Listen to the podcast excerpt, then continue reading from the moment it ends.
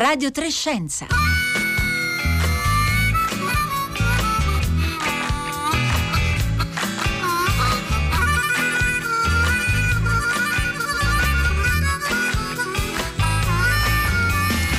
11.30, buongiorno da Rossella Panarese e oggi, oggi non parleremo di coronavirus, forse sì, faremo un accenno, ma oggi eh, è una puntata e una delle puntate speciali che Radio Trescenza sta proponendo dall'inizio dell'anno, dall'inizio del eh, 2020, una serie di conversazioni, ne abbiamo già realizzate sei, che abbiamo raccolto sotto un unico titolo col venti in poppa. Le trovate tutte e in fieri troverete anche quelle future sul nostro sito radiotrescenza.rai.it oppure sulla nostra app Rai Play Radio. In queste conversazioni, disciplina per disciplina, proviamo a fare un bilancio di quello che è successo eh, nella scienza e di come anche viene percepita la scienza in questi vent'anni che abbiamo appena vissuto, questo inizio di nuovo millennio, se preferite, questo primo quinto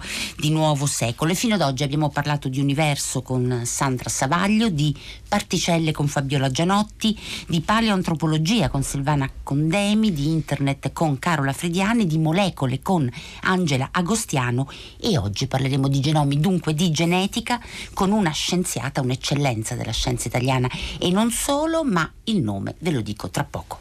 E buongiorno anche da Roberta Fulci. Allora aiutateci a ricostruire questi vent'anni di genetica con le notizie che sono rimaste eh, più nella, nostra, nella, vostra mente perché vi hanno colpito, che sono state legate in qualche modo alla eh, genetica. Allora 335 5634 296 via sms oppure via whatsapp oppure scriveteci su Facebook e Twitter.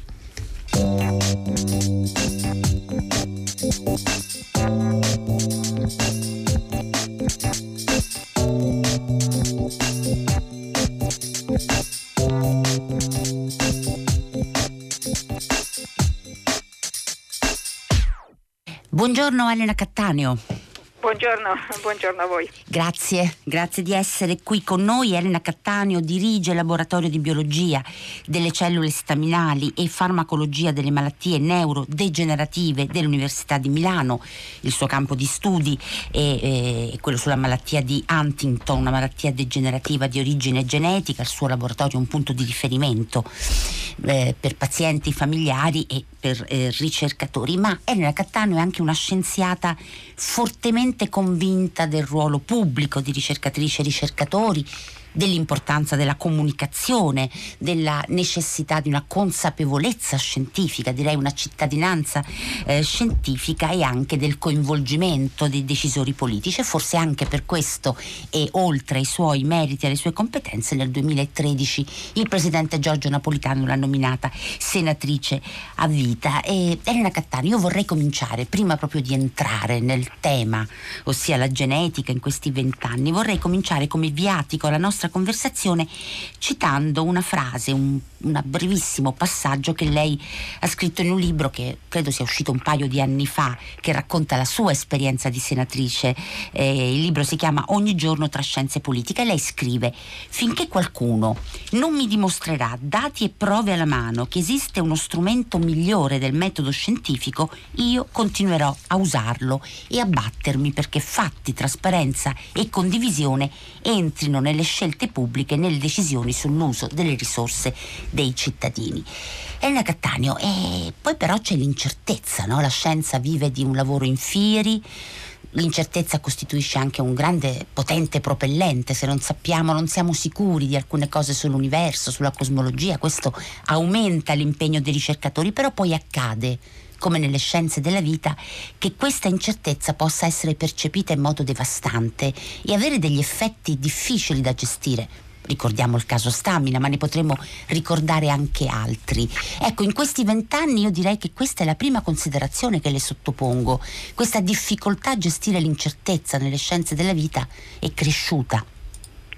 Oppure ma, no? Eh, a me viene da dire che la scienza lavora proprio per ridurre gli spazi dell'incertezza, eh, tante volte, tantissime volte ci consegna dati eh, certi, eh, duraturi, eh, continuativi, eh, assolutamente verificati e verificabili, quindi questi insomma, la Terra sarà sempre tonda, eh, il DNA sarà sempre la molecola che conserva le nostre informazioni genetiche, quindi ce ne dà tantissime di certezze. Poi ci sono altri ambiti sui quali eh, la scienza e anche per quelle certezze, insomma, eh, eh, la scienza ha proceduto per step successivi e così ci sono altri ambiti sui quali no, ci si incammina, strade di ricerca per svelare l'ignoto, ci si incammina no, passo dopo passo per eh, capire ciò che non conosciamo. Eh, conquistato un pezzettino, ecco che è un pezzettino di incertezza che svanisce per poi affrontare il prossimo pezzettino, eccetera. Può essere che in altri ambiti ancora eh, no, la scienza eh, no, non possa parlare di certezza ma di probabilità no? che le cose siano così, no? quindi questa è la probabilità, ma se non ci fidiamo di questo metodo mm-hmm. che ci consegna probabilità, che ci consegna, che ci riduce gli spazi dell'incertezza, io appunto non so a quale altro metodo ci dobbiamo affidare, so, vogliamo consultare gli oracoli, eh, dobbiamo, so, eh, eh, consultare gli astri, eh, cioè no, non esiste altro modo. Eh, bisogna dire che le cose che la scienza studia sono straordinariamente difficili. Ma scusate, scoprire un gene, eh, catturare le onde gravitazionali per andare su altri domini della scienza, eh, piuttosto che eh, analizzare so, alcune eh, so, conformazioni geologiche, eh, scoprire eh, le prime forme di vita sulla Terra.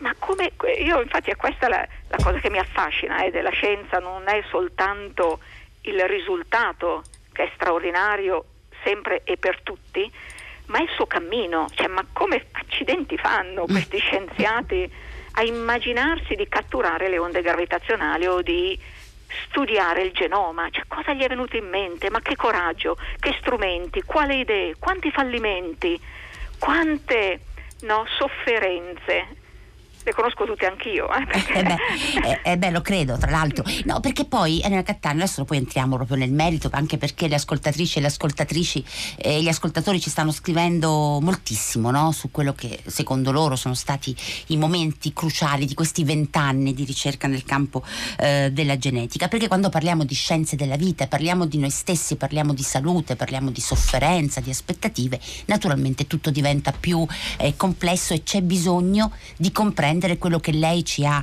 appena eh, raccontato, come l'incertezza sia il passaggio da ciò che conosciamo a ciò che ancora dobbiamo eh, conoscere. Allora, Elena Cattaneo, partiamo dal progetto Genoma Umano. Uh-huh. che ha aperto il nuovo millennio. È un progetto, forse è il primo progetto di big science nella biologia perché ha coinvolto tantissimi ricercatori e ricercatrici di tanti paesi, ricercatori di istituzioni pubbliche, ricercatori eh, privati. È stato, è stato qualcosa che abbiamo pensato, poi lei ci spiegherà bene che cosa ha significato, come il traguardo epocale. In realtà poi ci siamo accorti che era soprattutto un inizio.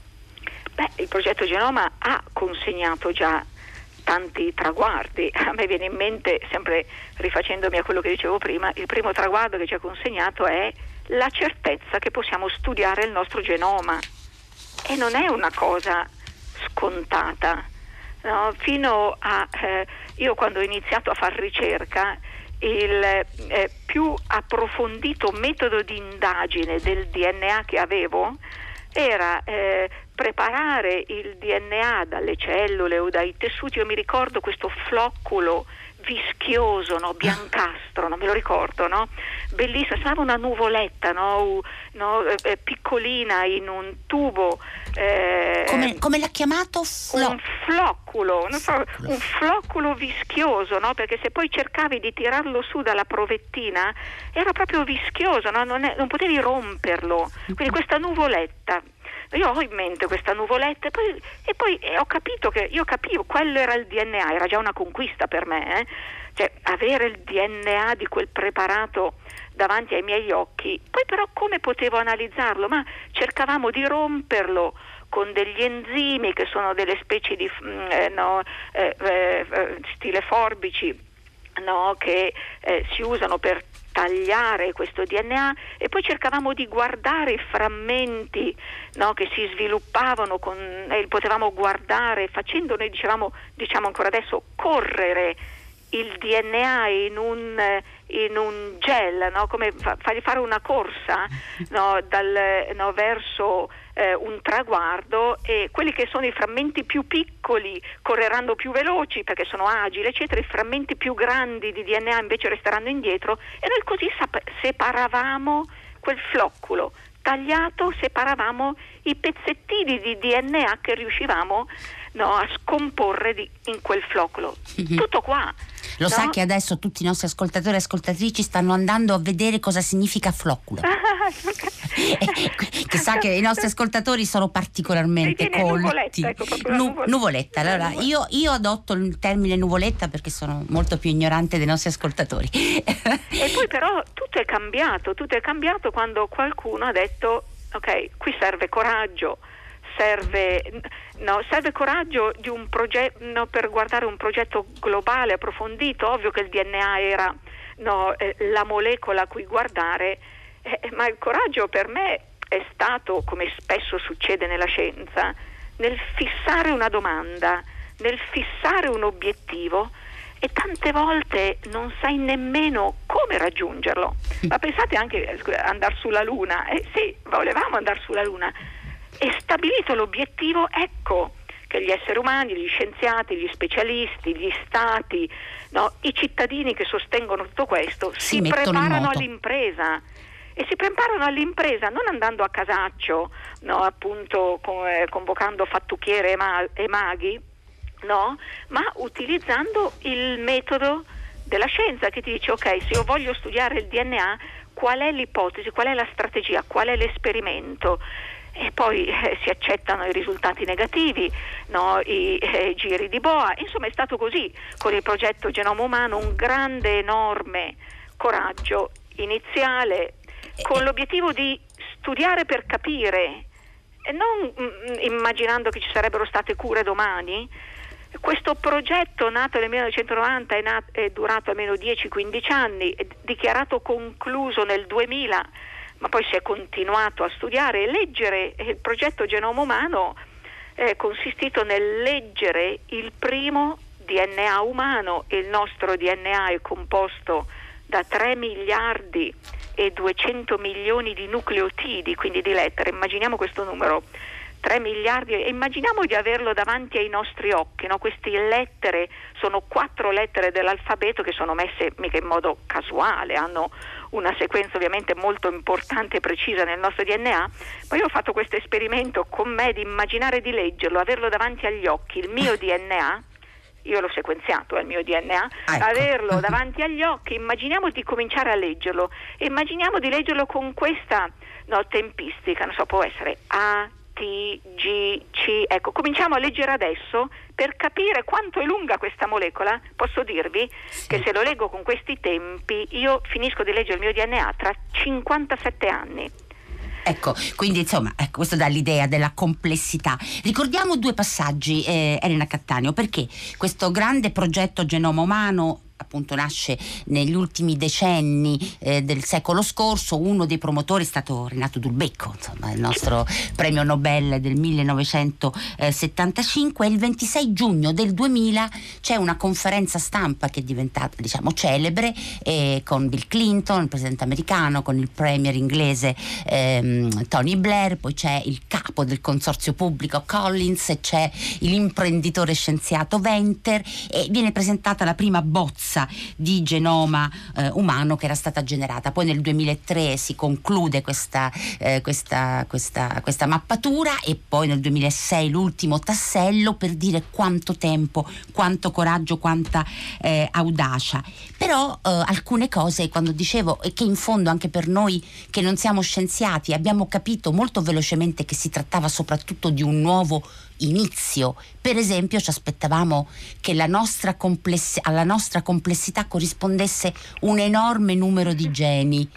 In, perché avevamo esatto, una beffa, una beffa anche di una visione del, del, di noi stessi e del mondo, no? Ce lo racconta Elena Cattaneo? E questo dice anche uh, ulteriormente a cosa serve la scienza, a sfatare i nostri pregiudizi, quindi eravamo convinti che la nostra complessità, no, risiede, la nostra differenza rispetto ad altre specie risiedesse appunto in un numero enorme, più alto di chiunque altro, qualunque altra specie di gene, invece ne abbiamo solo 20.000.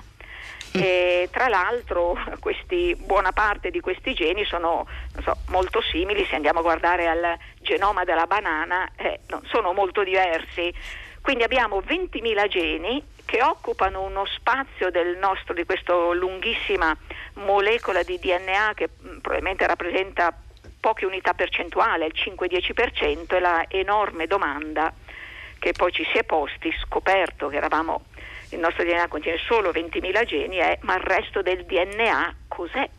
Cosa fa? E poi si scopre perché poi eh, lo studio del genoma è continuato, continua tutt'oggi, stiamo scoprendo che in quel 95% di DNA che non contiene i geni e che chiamavamo erroneamente DNA spazzatura, beh, probabilmente la nostra differenza, la differenza della specie umana rispetto ad altre specie sta proprio lì, negli elementi regolatori che stanno in questa zona oscura che tantissimo è ancora da studiare. Tra l'altro la definizione di DNA spazzatura, eh, se non ricordo male, fu di un genetista, che, di un genetista eh, Susumu Honno nella fine appunto eh, del Novecento, si, si, pensava che fosse appunto DNA spazzatura che non servisse. La visione era quella che appunto c'era un gene, c'era una proteina, una visione un po' deterministica, ci siamo accorti che così non era. E mm, inizia a quel punto ehm, Elena Cattaneo, quell'elemento non solo l'abbiamo anche citato, insomma, di capire per esempio la nostra vicinanza a tutti gli esseri viventi, no? come dire la conclusione di un percorso che era cominciato con Darwin.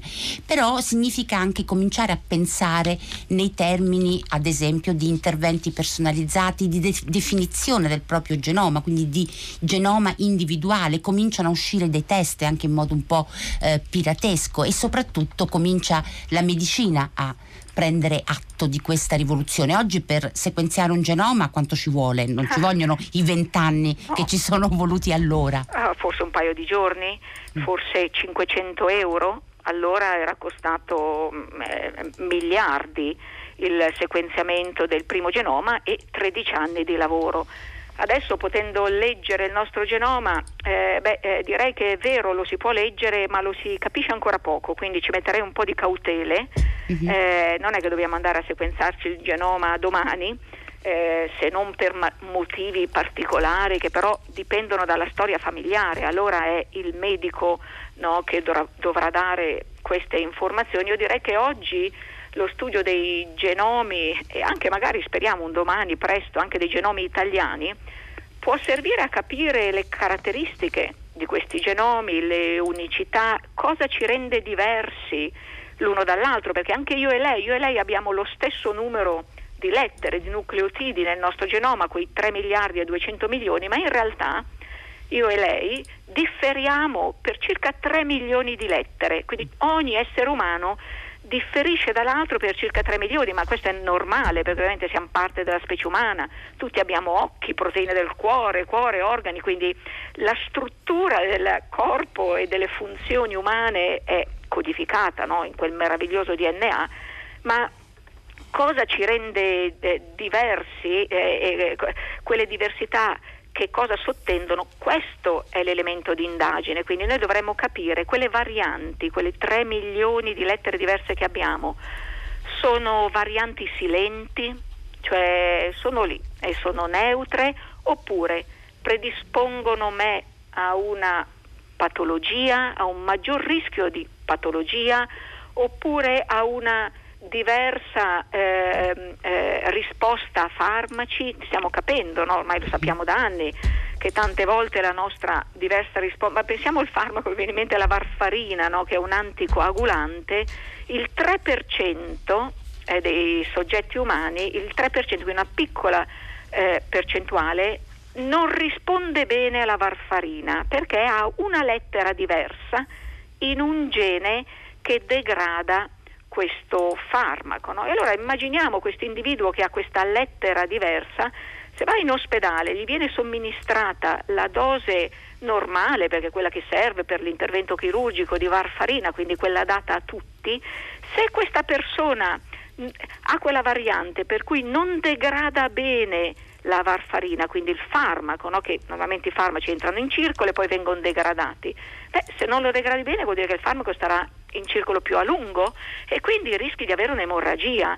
Questo davvero dà l'idea no, di quanto importante sia isolare le varianti e associare a queste varianti un effetto clinico, no? Quindi, ma è questa informazione che ci manca. Questa è la grande aspettativa che, in alcuni, prima, però, che in alcuni, eh? casi è già una realtà. Noi sappiamo, abbiamo riconosciuto alcune varianti che sono collegate ad un aumento di rischio in alcuni campi, ricordiamo le due varianti o forse sono anche di più di, di un certo tipo di tumore al seno. Questo permette BRCA. il BRCA, questo permette naturalmente ai medici e alle persone, alle donne di fare delle scelte, no? di poter eh, fare delle delle, delle, scelte che possono aiutarle, però è ancora un numero molto limitato naturalmente. Ecco perché oggi sequenziare il genoma di ognuno di noi così a priori eh, davvero non insomma è una Però curiosità. posso aggiungere perché Prego. quello che ha detto su BRCA mi, mm, se posso cogliere questa occasione perché qui c'è un tema importantissimo.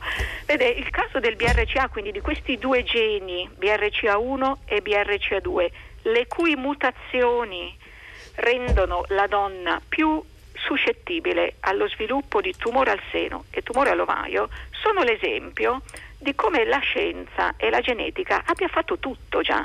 Cioè noi sappiamo tutto mm. di BRCA1 e BRCA2, conoscendo questa informazione genetica che se ci sono quelle varianti la donna è a rischio, ecco che io mi aspetto che a livello di sistema sanitario nazionale quindi su tutto il territorio, si mettano in pratica delle regolamentazioni, delle procedure per cui le donne che sono di famiglia a rischio, quindi le donne nelle cui famiglie sono già presenti una mamma, una zia, una cugina, insomma dove ci sia incidenza di tumore al seno o tumore all'ovaio, e queste donne devono Fare avere la possibilità, se desiderano, di verificare se hanno presenza di mutazione o no, perché ad esempio in Lombardia, questo succede, non è solo la Lombardia, in altre due o tre regioni, se tu sei di famiglia e vieni screenata positiva per il gene BRCA1 o BRCA2, tu entri in un percorso di sorveglianza, cioè certo. tu sei monitorata ogni sei mesi, quindi è, è una cosa straordinaria, questo è proprio diciamo così, l'apice no, del ruolo sociale della scienza no, e del ruolo sociale della politica, no? dove certo, e questo, e, questo poi, e eh, vedere la Cattaneo, noi abbiamo ancora pochissimi minuti, io pensavo che di aver poche domande da, da, rivolgerle, invece in realtà non siamo neanche arrivati a CRISP, alla, alla fantasia insomma, la tecnologia di editing genetico da cui molto ci, ci, eh, ci, aspettiamo, però l'esempio che lei ha fatto è molto importante perché soprattutto direi, se mi permette, in questo campo l'elemento appunto dell'accesso e della condivisione, della consapevolezza collettiva fa la differenza. In questo caso sapere significa tante cose, anche per la propria salute personale. E Roberta, forse facciamo a tempo a prendere almeno qualche domanda delle tante delle ascoltatrici e degli ascoltatori che la salutano, Elena Cattaneo, che eh, hanno un po' di cose da domandarle. Allora, Roberta. Innanzitutto flocculo, ci scrive un ascoltatore anonimo uguale diminutivo derivato dal latino di floccus, ovvero fiocco, quindi piccolo fiocco. I nostri ascoltatori sì, hanno anche, dato anche la nostra regista Costanza Confessore ci aveva subito dato tutte le definizioni nei vari campi. Noi siamo in un privilegio con questa comunità che ci contorna. Prego. Sicuramente Sicuramente tutto quello che impariamo, ci scrive Anna, un lungo messaggio prova a sintetizzarlo, tutto quello che impariamo e capiamo può essere considerato una grande conquista umana, ma proprio la malattia che studia la dottoressa, cioè la corea di Huntington, dimostra che non è per niente facile poi capire quello che può essere il problema e come meglio intervenire. Sono tanti messaggi su questo eh, tono, per esempio un altro messaggio ci dice studiarlo, questo genoma è sufficiente, non tutto è scritto o leggibile, poi invece tra, tra i vari le, temi che i nostri ascoltatori ricordano come momenti di particolare attenzione della società rispetto alla genetica, i test genetici che per riconoscere le proprie origini ci scrive eh, Gabriele da Pesaro a proposito di probabilità le malattie a cui si è più esposti e poi un messaggio invece che riguarda il cancro, tumori e metastasi, quali sono? Ci scrive uno dei nostri ascoltatori le prospettive rispetto al cancro che ci arrivano dalla genetica di questi anni una domanda impegnativa. In sintesi, siccome mm. ha citato CRISPR, mm. in sintesi eh, non solo conosciamo il genoma, quindi possiamo studiarlo, ma in alcuni casi possiamo anche correggerlo. Eh, il CRISPR è proprio quel sistema che ci arriva dai batteri, quindi questo dà l'idea anche di quanta cross contaminazione di scoperte e campi ci sia nella scienza. Il CRISPR è, è appunto un sistema per entrare in quella molecola di DNA e magari modificare e correggere, aggiustare una sola lettera.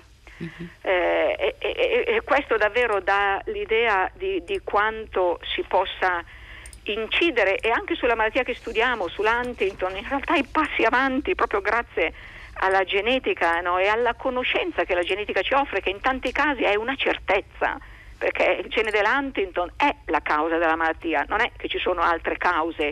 Il BRCA sono quelle mutazioni che danno quella percentuale di rischio e riusciamo anche a dare qual è la percentuale di rischio in funzione di quale mutazione. Quindi qui ci danno delle, delle certezze e anche sull'Huntington, insomma adesso c'è una strategia genetica che mira a silenziare il gene mutato responsabile della malattia Utilizzando un editing genetico? No, utilizzando un'altra strategia che ci arriva da un fiore, dallo studio della petunia. No, eh, qualcuno voleva renderla più viola, una petunia viola, gli mette quindi, chiamiamo, diciamo così, il gene delle antocenine, quindi facciamo finta un gene viola, quindi carica la petunia di gene viola e cosa fa? La eh, petunia diventa bianca, quindi si scopre Come che silenziare. la petunia ha un modo per silenziare il troppo gene viola, ma allora il sistema del silenziamento genico ce lo possiamo costruire in laboratorio e disegnarlo per silenziare il gene responsabile di malattie. Guardi che forse questo può anche essere una strada per il tumore, visto che l'ultima domanda era sì. il cancro, a patto che siano note le anomalie geniche, quali sono i geni responsabili dei tumori, si potrebbe silenziare, anche se ovviamente trattandosi di più geni potrebbe essere più difficile, lavorare per silenziare questi geni patologici. Ecco, insomma, da, da queste cose, eh, che a me sembra che abbiamo cominciato da un minuto a parlare, invece in realtà siamo quasi alla conclusione della puntata, si capisce Elena Cattaneo che da quella conferenza stampa, per così dire, che ha chiuso l'audacia di quel gruppo di scienziati e scienziate che ha cominciato il progetto Genoma ad oggi, in questi vent'anni c'è stata un'accelerazione di conoscenze, come dice lei, di certezze nel campo della genetica. E, e poi non abbiamo parlato di CRISPR, non abbiamo, e questa è l'ultima domanda a cui le chiedo di eh, rispondere in un minuto, non abbiamo parlato anche di come tutti voi scienziati e scienziate si possono mettere d'accordo non per fare per fermare o per frenare, ma per essere consapevoli anche eh, delle possibilità, anche delle liceità di certi interventi, no? Mm-hmm. Eh, e qual è insomma un po'? Eh, lo so, la mia risposta è che la scienza andrà sempre avanti, eh, è impossibile fermarla eh, quindi continuerà a studiare e io farò la mia parte affinché sia sempre così, continuerà a raggiungere nuovi campi di conoscenza, poi appunto cosa fare di quella conoscenza, questa è una decisione, un'opera collettiva al cui tavolo sono chiamati tutti, io eh, vorrei anche ovviamente eh, gli scienziati. Eh, mi viene da dire che insomma, se guardiamo indietro alla nostra storia eh, evolutiva, ma anche degli ultimi 150 anni, eh, abbiamo avuto solo miglioramenti e vantaggi dalla scienza, dai vaccini ai trapianti alle trasfusioni ogni volta che la scienza raggiungeva un passo nuovo, ecco che c'era quel, quella paura, il timore che potesse andare oltre.